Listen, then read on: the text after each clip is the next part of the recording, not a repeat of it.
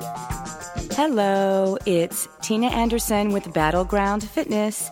This is show number 26 of my Get Fit, Stay Healthy podcast, a program dedicated to providing innovative, user friendly, action oriented, and results tested information you can start using immediately.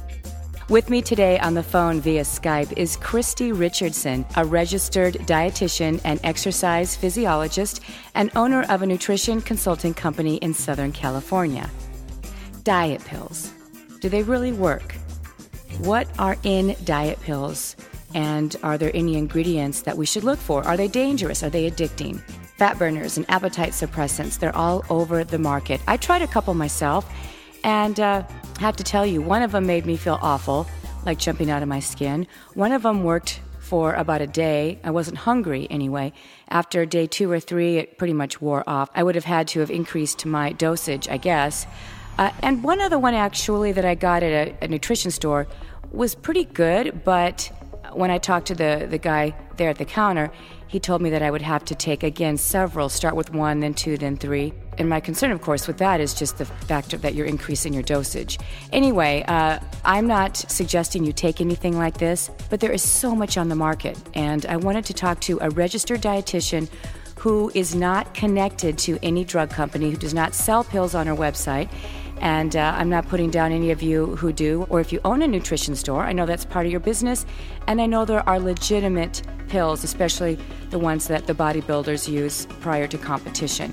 So, having said that, though, for the average person, I wanted to get Christy's opinion on using or taking appetite suppressants or uh, diet pills, and in general, uh, how she feels about this. And so that is the topic for today. So, uh, Christy, diet pills, appetite suppressants, I guess pretty much one and the same, first of all, right? Um, mostly, yeah. The so-called fat burners typically act as both an appetite suppressant as well as a metabolism. Uh, sorry, they also stimulate the central nervous system or, or try to increase metabolism. They do sometimes have appetite suppressants on their own, like for example, the Hoodia plant is a plant that's currently being investigated for its ability to act as an appetite suppressant, and it hasn't been something that um, that stimulates the central nervous system. Is there are there any ingredients or anything that actually would work for someone that's not dangerous, in your opinion and with your research? At this point, we haven't found any problems with the Hoodia plant. So if that's something that someone wanted to try out, we do have to keep in mind that it hasn't been something that's been on the dietary supplement market for all that long. So that's, you know, really the, the one concern is that you're kind of acting as a guinea pig for this particular appetite suppressant because we might find out down the road that there are side effects from it. But at this point, we haven't seen any issues with Hoodia as far as safety is concerned and it may or may not be effective as an appetite suppressant. So that is definitely something that someone could, could try out, keeping in mind that there has been a study that's shown that the amount of Hoodia plant on the market could not be supported by the amount of Hoodia plant that is actually available in the world. So some of these companies are telling you that they're giving you Hoodia or giving you a certain amount of Hoodia, and they might not actually be.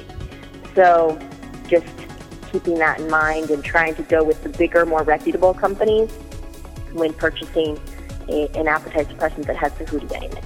Okay, I think I've read about that too. Then you see, if you see it online, definitely you'll see some that say we have more in ours, or you know, don't trust the other one. So I've seen some, definitely, yes, yeah, some stuff on that. Okay, so we have that one. So what about all of the bodybuilders that claim they use all these at the end or towards competition time to basically drop all their body fat. It seems like I, or maybe that's just them saying that as a testimonial. It seems like they talk about it all the time in articles and what they use to get cut up for, you know, competition.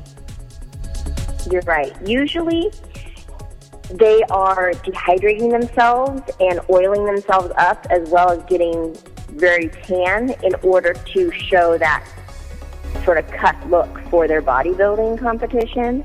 So just keeping that in mind that that's really the way that they are getting this physique is by tanning, oiling, and dehydrating themselves to show that muscle tone. And even if that fat burner is stimulating their central nervous system a little bit to help them burn a little bit more calories or suppressing their appetite a little bit to help them control their weight, the main reason that they look the way that they do is because of these more extreme measures that they take during the bodybuilding oh. competition. Oh, okay. So if let's say they you know they tend to use those and they do does that mess up their metabolism in general or is there just a, a an effect from the pill during that time it, it really shouldn't be anything long term it's more being concerned about the immediate risk of potentially causing someone to have a heart attack, a stroke, or seizures, which are some of the more extreme side effects that can happen from taking these fat burning pills that have a combination of stimulants in them. Uh, you know, Jillian Michaels had her um, has hers out now, and I know I read a couple people were suing her because they didn't have the results they wanted, and so I looked and that was one that I tried. So to be honest with all you guys, I thought, well, maybe I should I should definitely try these, and so I found a couple ways to get some samples. So I didn't have to buy a whole packet of stuff. You know what I found um, when I've tried this myself because I was really curious to see what it would feel like. So Christy, what I found was that with something like Jillian's, which you know, I don't know if it's the milder one with the ingredients, but day one I could kind of feel something, maybe day two, but by day three I didn't feel any change. A little less hungry. The first day definitely didn't notice that, oh, I'm not hungry. It's been six hours. I'm normally hungry. That's what I noticed, but nothing on the third yeah. day. I, I would say that the dietary supplement that Jillian Michaels has does have a combination of stimulants like any of the other fat burners would have. It doesn't have one of the ones that I'm most concerned about, which might be why you didn't feel, um, you know, your heart beating out of your chest and some of these more extreme symptoms that, that some people get coming from the ones that have synephrine in, in them, which synephrine is an ingredient that's very similar to ephedrine when you look at the chemical structure. And um, I, I'm most concerned about the ones that have that in it because I worry that since it's so similar in structure to ephedrine, that we might end up finding out down the road that it is also increasing the risk of, of someone having a heart attack or stroke. Uh, we had several several people die from taking supplements that had ephedrine in them, including a couple professional athletes.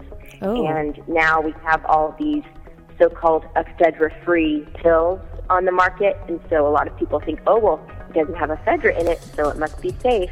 But many of those same supplements have synephrine instead, and I worry that because it's so similar in structure to ephedrine or ephedra, that it might have those same negative effects. Oh, we so haven't had those pills on the market long enough to realize it. Okay, so if someone we're looking out there, that would definitely be one of the ingredients they might definitely see as a red flag, the synephrine. Yes. Okay, definitely. so that's one. And the, the slang term for it is bitter orange. Have you ever come across a client that said, "Hey, I lost a bunch of weight with this, and now I'm plateaued"? I just don't hear of anyone using no. these successfully.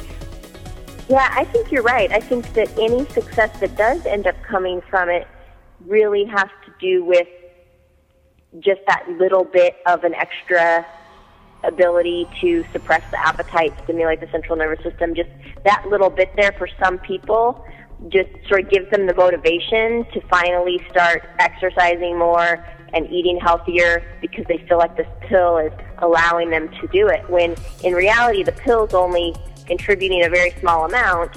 The main thing that is effective is obviously the exercise and diet changes that they end up making. But could you get possibly addicted to this if you started taking?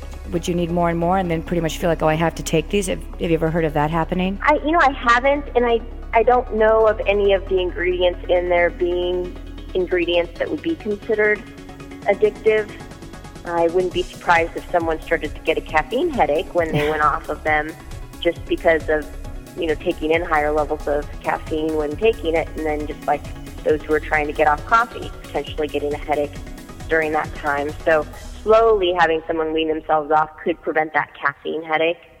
But besides that, I, I don't see anything in it that I've ever heard of as being addictive. Okay. Now, a lot of them uh, have the green tea in them, and that I've read a lot about, that there seems to be research about green tea. I don't know if you need way more than what is typically in a pill or a drink, but I do see a lot of the green tea purported to be, you know, one of the the uh, one of the ingredients that can help you with weight loss. Green tea has caffeine in it, so I, I don't know that there's anything else in the green tea that's really helping to provide the appetite suppressant and, and stimulating ability in the body. I I have a feeling that it's that it's really just caffeine because green tea is high in caffeine. Oh, okay. so it basically comes back but, down to. But I think a lot of people want something. They like to hear things that sound a little bit more natural, and um, and so maybe that made the the green tea a little bit more attractive. Because actually, caffeine by itself even provides that The caffeine by itself does suppress your appetite a little bit and slightly stimulate the central nervous system. But when you take caffeine and combine it with other stimulants like guarana or kola nut or the green tea extract, and when you have a combination of them, they enhance each other's ability to suppress appetite and stimulate the central nervous system. But the problem being that as they get combined, and as a result become more effective at suppressing appetite and stimulating the central nervous system, they at the same time become higher risk. That that's when you start to get this increased risk of having issues with heart attacks, strokes, seizures, and so forth. Let's take this down to like the bottom line now. Okay, so in your opinion, bottom line somebody someone is really struggling and considering this uh, is there anything out there that you could uh, recommend and feel like on a professional level that you could actually say as a registered dietitian okay this isn't bad you could try this and feel like anyone or the average person would be safe trying it i don't really feel that any of the you know, I don't feel that Hoodia, for example, has been on the market long enough for me to actually recommend it and know for sure that it's going to be safe. But it, you know, it is a, a plant that has been, I can't remember exactly the whole story behind it, but I know that in other countries there are certain groups that have used this in the past for appetite suppressants, and um, I don't know of them having side effects from it, but it hasn't been on the dietary supplement market long enough for us to know that there aren't going to be negative effects from it. So I can't really say that I would recommend for someone to go and take that. Um, but it, I would say that if someone were bound and determined to take something, that that might be a lower risk type of supplement to take. And then also if someone were to find a dietary supplement that has a combination of stimulants but doesn't have the synephrine or the ephedrine in it, that that might be a safer bet as well. Now, I know you've talked about the extreme possible effects, and is that for the average person even, or is it someone who maybe would have more risk factors towards heart attack or stroke or seizures? It, it really is just for the average person. My cousin actually died from taking hydroxycut back when it had ephedrine in it, and she was young and healthy and in her late 30s, and she was working out. That's another thing too. That if you take these pills and then you work out while you have that in your system after taking them, and that also greatly increases your risk of having the heart attack or stroke and so forth. That makes me feel like it could really happen to anyone. I know that statistically it is a low percentage that it does end up happening to, but when you have it happen to someone that you know is young and healthy and you hear about these relatively young and healthy athletes that were taking it and that ended up dying from it, then even you know even though the risk is relatively low, you know you don't know if you're going to be that one in you know one in however many that ends up having that issue. And I know some of my patients have told me that when they've taken these supplements, they feel the effects from it, and so they stop taking it because they feel like their heart's beating out of their chest and they start sweating and not feeling so good but not everybody gets those symptoms. And just because you don't get those symptoms doesn't mean you're not going to have a negative reaction from it. Because I'm sure if my cousin got those symptoms, she would have stopped exercising. So, in, in a way, it, it might be kind of good for people to get those symptoms from it because then maybe it gets them to stop working out and stop taking the pills until, you know, until they feel better. Yeah. And actually, to go back to your one question earlier, asking if there's a type of pill that I would recommend. I wouldn't, rec- you know, I wouldn't feel comfortable really recommending in, uh, any of the um, fat burners. But if someone wanted to take a fat blocker, like they have um, Xenical or Orlistat, which is a, a, I believe those are both prescription um, fat blockers, and then there is an over-the-counter one that recently came out called Alli, and so if someone wanted to take one of those, those would be considered safe, and it would block 25 to 30 percent of the fat that someone is eating from being absorbed. It might give someone a little bit of a boost in their um, weight loss. Journey. Oh, okay. And what's the difference then? It actually it blocks it in your digestive tract, so it blocks it from being absorbed into your bloodstream and the rest of your body. So it stays in your stool. So one side effect from it is that you can end up getting very loose, oily stool, and that's mostly if someone keeps their fat intake really high while they're taking it. There's going to end up being a lot of that fat coming out in the stool, and so it's going to yeah, not be so pleasant. Yeah, um, yeah, that's, that's the, the main negative side effect there. But as long as someone is, you know, watching their fat intake and then they take this as well, it's going to help them to not absorb even more of that, that fat and then um, and lose weight a little bit more quickly. Keeping in mind, you know, another side effect is that it does inhibit the absorption of some of the fat soluble vitamins because you're not absorbing as much of the fat.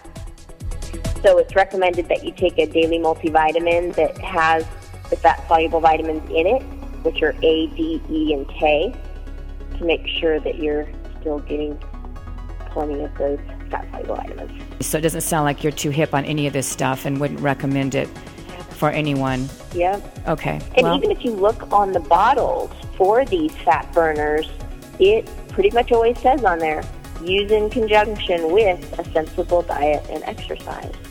And so if, if you need to do the sensible diet and exercise anyways, then why waste your money on a pill that is probably not going to help you all that much, if any, and is very risky too.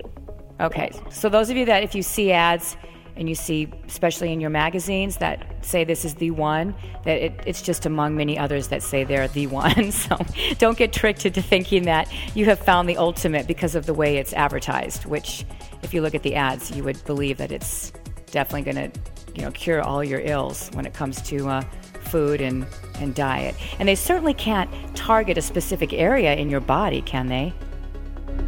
No, there's there isn't an ability to. Um, just like with exercise, there's not an ability to spot reduce. Okay. You can't work out a certain area of your body, and then that's going to cause you to lose weight in that area.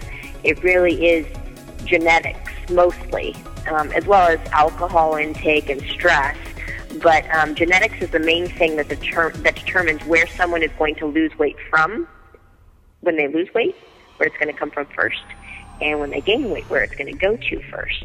And alcohol intake does cause you to store more fat in the abdominal area. When someone's really stressed, it could potentially, they, they think it might cause more fat to be absorbed, um, to be stored in the abdominal area. But outside of that, yeah, there isn't really anything that you can eat or any way that you can exercise that's going to make you lose or gain weight in a specific area. I'm glad you said it that way again so we can put it out there because some of the pills do say that. They say that they target your problem areas. And I know that's yeah. crazy. And I don't honestly can imagine anything that could ever do that. But you know, they're out there saying that. So we want to make sure that you guys are clear on that too. So don't believe that hype. Be careful with this stuff and just realize what she said and what's going on in your body and you know, be really cautious in believing the hype. I think that's what we have to be careful, especially if someone else is thinking about it, even friends or someone is mentioning it to, mentioning it to you. Okay, Christy, you are in Orange County. Why don't you tell uh, my listeners if they wanted to get a hold of you, if someone's in Orange County or wanted to, you know, do you do a blog or anything like that? I do. Yes, I have a blog as um, as well as a website. So my website is ocnutrition.com. And my blog is ocnutritionblog.com. Next month, are you making one of the big mistakes? that causes your body to conserve calories instead of burning them. We'll talk about it. Until then, make good choices, set appropriate boundaries, spread some good vibrations in the world, find something to laugh about every day, and please manage your stress before it manages you. This is Tina Anderson with Battleground Fitness and Get Fit, Stay Healthy, asking you to do the same.